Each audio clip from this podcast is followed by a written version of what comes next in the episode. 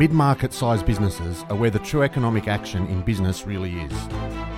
They are nimble and agile, they're factories of growth, they lead in innovation, and they're early adopters of tech. These enterprises need the right tools, support, and environment to flourish. But sadly, they're often overlooked and undervalued. Not here though. This is the Mid Market Matters podcast, and I'm your host, Craig West. We'll explore pain points, growth strategies, and how to find the competitive edge. Welcome to SME Radio. In this episode of Mid Market Matters, we're joined today by Nicholas Sweeney. Nicholas is Division Director and co head of Macquarie Bank Middle Market, obviously, particularly targeting mid market business owners. And firstly, Nicholas, thanks for joining us. Yeah, thanks for having me on, Craig. Mate, I'd love to start with a little bit of background. How did you get to be the Division Director, co head Macquarie Bank Middle Market? Uh, yeah, great question. It's uh, a bit of a different path to most people within the banking sector. So um, I've spent over 16 years in corporate banking and absolutely love it. I think it's a really unique opportunity to work with some of Australia's leading entrepreneurs and business owners who choose to work with you in order to accelerate their growth strategies. Um, so I've been, I joined Macquarie in 2015 and came across from prior spending uh, about 15 years in a big four bank focused on the corporate banking division. Um, but before that, I actually worked in small business in a sports marketing business. So um, total, had a total early career change out of sports marketing into finance. Fantastic. Not very closely related, you wouldn't think. But anyway. no, very different. So, mate, your title uh, at the bank specifically mentions mid market, and that's obviously the key focus. Why does the bank have a specific focus on that particular area? So, Macquarie Group's purpose uh, on a group wide basis is to empower people to innovate and invest for a better future. So, that's really why we do what we do. And in the middle market business, we do that by supporting growth focused business. So our business is a little bit different from our competitors in that we aren't sector agnostic. And what that means is we really focus around specific industry verticals in which where we can have uh, or provide deep industry knowledge and build long-term trust and relationships with our clients. So our retention in our business bank is around 90%, so our client retention. So a lot of our clients have been with us for a very long time, and they were growing in their sophistication as it related to both their corporate structures and capital requirements. So we really saw a unique opportunity to bring growth capital solutions to them and new clients in the middle market segment. Um, so, you know, I, I, touched on it before. It's just a really great opportunity to service this market because it gives us a chance to really make a meaningful difference to business owners in order to help them grow. Yeah, it's very interesting because you talked um, specifically about the you know, the industry focus, and I know you know I've done a bit of work um, with clients with Macquarie Bank, and, and you are very very deeply entrenched in particular industry verticals, and it certainly makes a difference in the way that you deal with clients.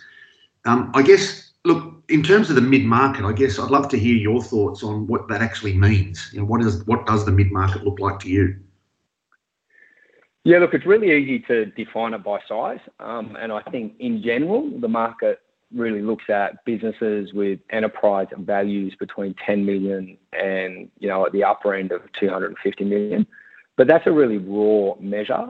And for us, it's only one of the characteristics in how we define our approach to the market. Um, so I remember reading a report, report back in 2017 that was written by PwC titled Once in a Lifetime, and it spoke to Australia's intergenerational succession.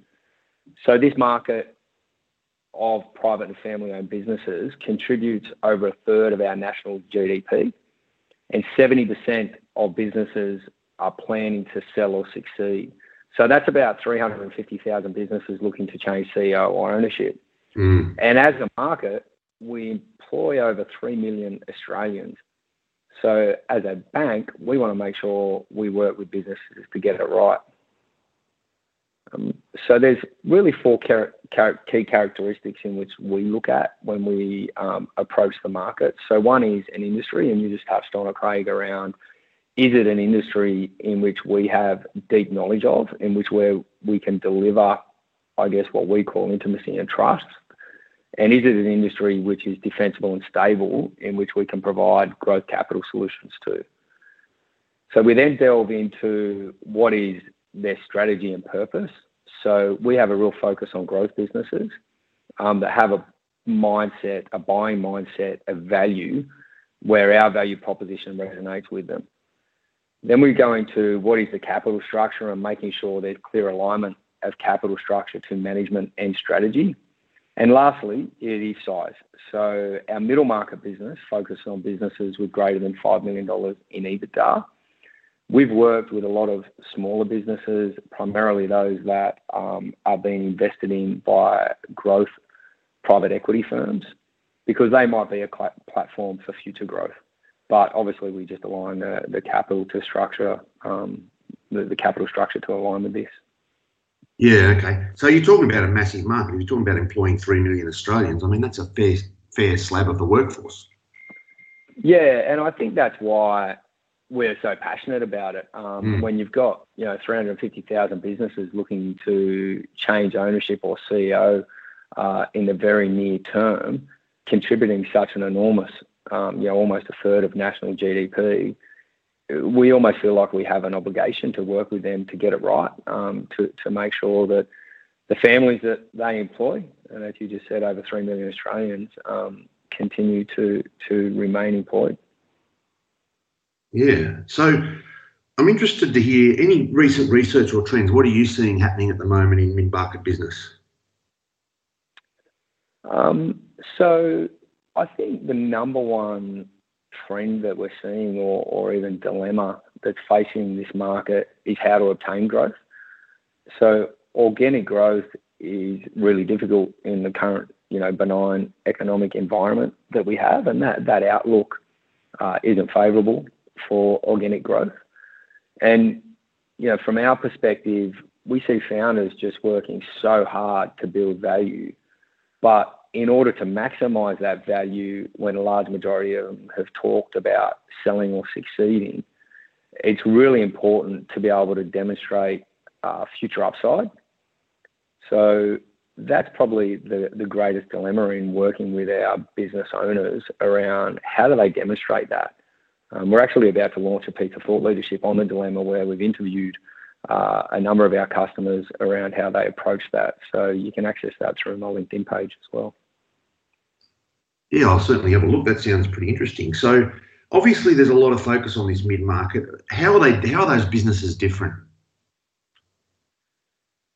Uh, I touched on before, I, I really enjoy and we really enjoy working in this space because it's never just business. So, from our perspective, the people that we honestly have the privilege to work for or with because they do have a choice. Um, they're highly innovative. They've put their blood, sweat, and tears into it, and the entity that they have built kind of rivals their families, outside hobbies, and, and interests for the attention that they have. Um, so for these people, business is personal, and growing mm. value is really hard.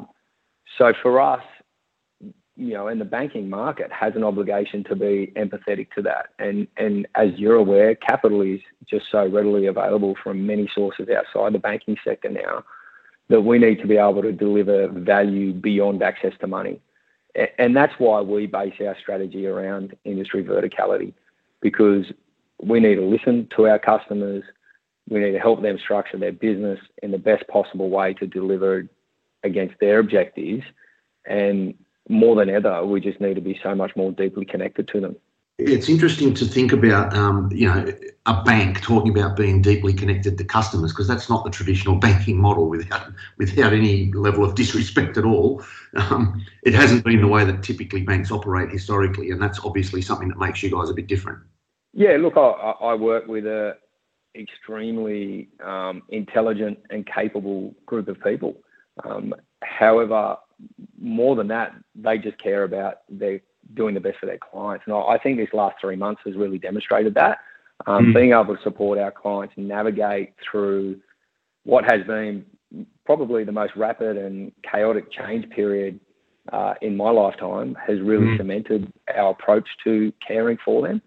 Um, so we, we try and focus on what's going on in the world outside us so we can stay on top, top of the trends and, and, adapt with our clients. And our clients want this. And, and I think that's a real benefit around being focused on industries because it allows us to actually focus on the world outside.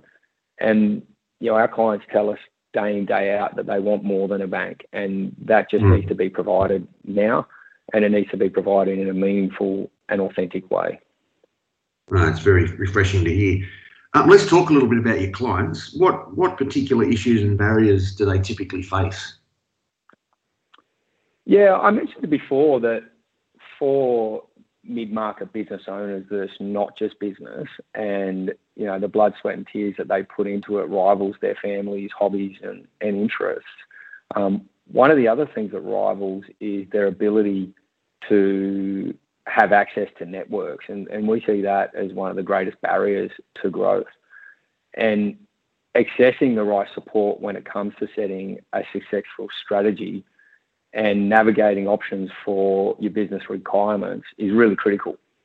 So we, you know, advocate for our clients and provide access to networks and, and encourage them to speak to bankers, accountants, lawyers, advisors, friends at barbecues, engage with industry bodies, as many connections as they possibly can to ra- surround themselves with the right team for them and their business. You know, I've just seen so many times value eroded through a lack of alignment between a business owner and their advisors. And the only way to get that in, you know, alignment is to make sure that you're well connected. Um, so that's something that we really strive to do is to make sure that we are connected and our clients are connected with you know people that have alignment with what their strategic direction is. And how do you guys uh, work through that? How do you help them overcome that barrier and, and connect them to the right people and so on? So I think it's listening. Um, you know, it really is listening to their story, having an understanding around what the business's strategic direction is, having an understanding and a deep understanding around what the industry trends are, and helping our customers connect their goals with the best, you know, with the best possible advice and structure. Um, you know, as bankers, if our team really takes the time to understand the drivers of business and the ambition of an owner, helping them structure that business for growth and achieve their goals is far simpler. And you know, to be honest with you, it's just far more enjoyable for everyone. Yeah, it certainly makes sense. If we asked your clients, what do you think business owners most need from the bank? What do you think they're really looking for from a bank? Um, I would say innovation. Um, so I think, yeah, that most business owners need innovation from their bank. And yeah, we re- recently interviewed Dominic Price, who is a work futurist at Atlassian. Um, mm-hmm. You can access the interview again through my LinkedIn page. And one of the things that really stuck out to me in his interview is that he said the real secret to innovation, close your mouth and open your ears, listen and feel. And this is what we're hearing business owners want from their bank.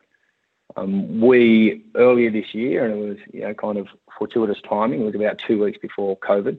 Uh, we brought together 700 business owners and leaders from around Australia to attend a day where we actually heard nothing um, but how to approach innovation, purpose, leadership, and the importance of pillars of these pillars in, in any business. Um, not once did we talk about banking. We discussed what it takes to adapt in the face of constant change. And yeah, we've just gone through, as I said before, the most rapid change we've ever seen. Yeah.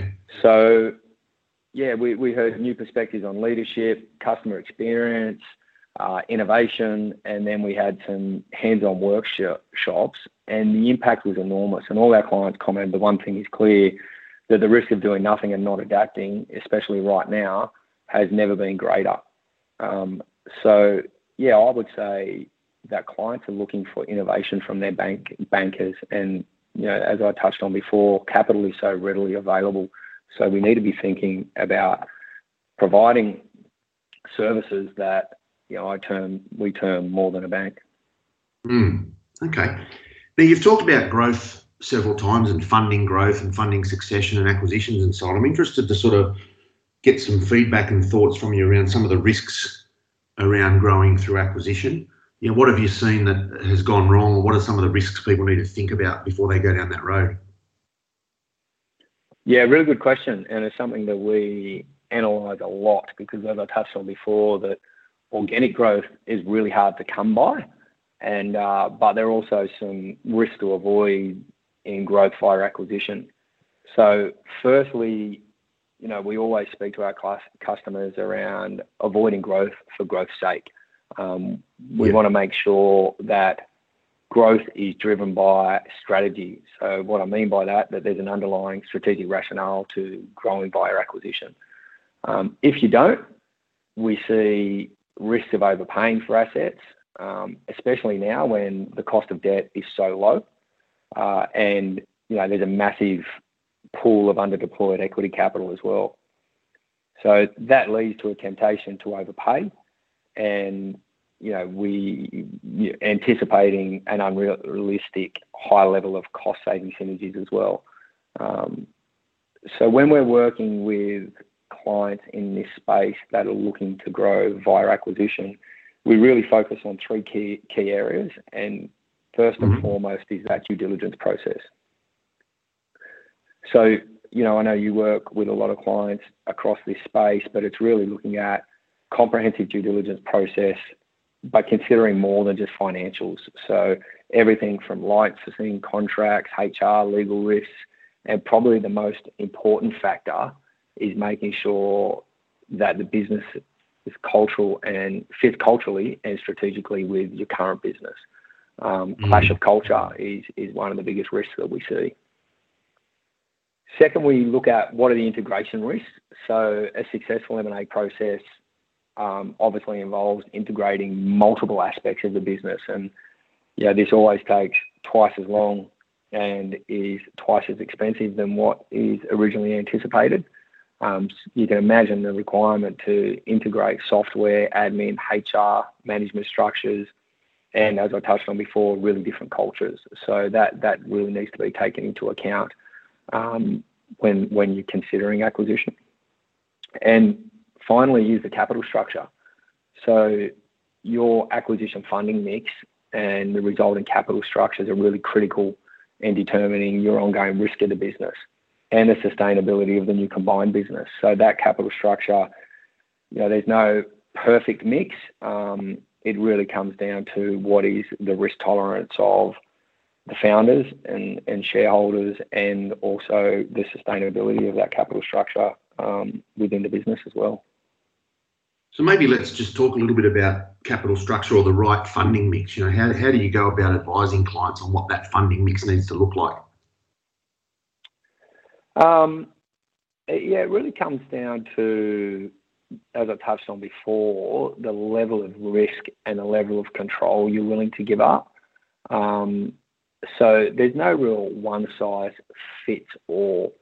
So what it really comes down to cost of capital versus risk, and yeah, that equation is going to be different for every business.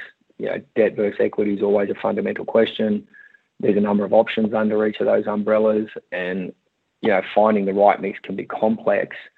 But I guess the good news is in mid-sized businesses now, um, they can access the same expertise and capital solutions long enjoyed by larger businesses.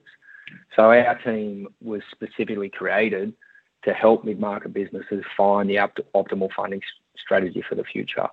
And we don't really look at kind of the value of a balance sheet. Um, we look at a business in the same way founders do as profit generating enterprises. Um, so we're fairly flexible in the wide range of options we can provide through to those businesses to execute on their growth strategies. Okay, fantastic, mate. Um, before we wrap up, uh, some pretty useful, interesting information there.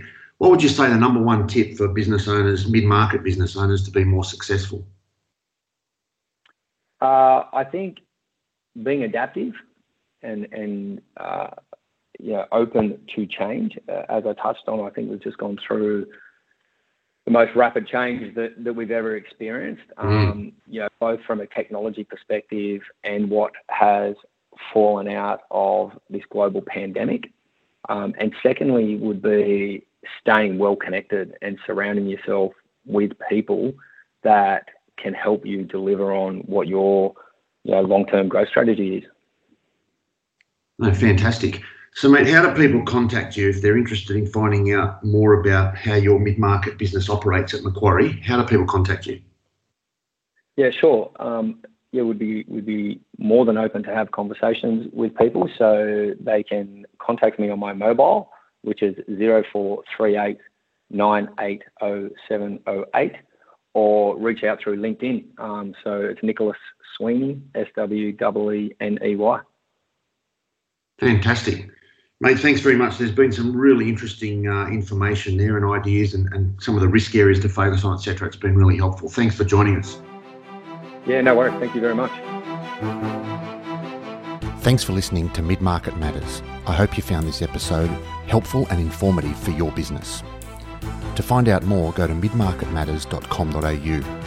And to download other episodes, go to Apple Podcasts, Spotify, or anywhere you get your podcasts. Thank you for listening.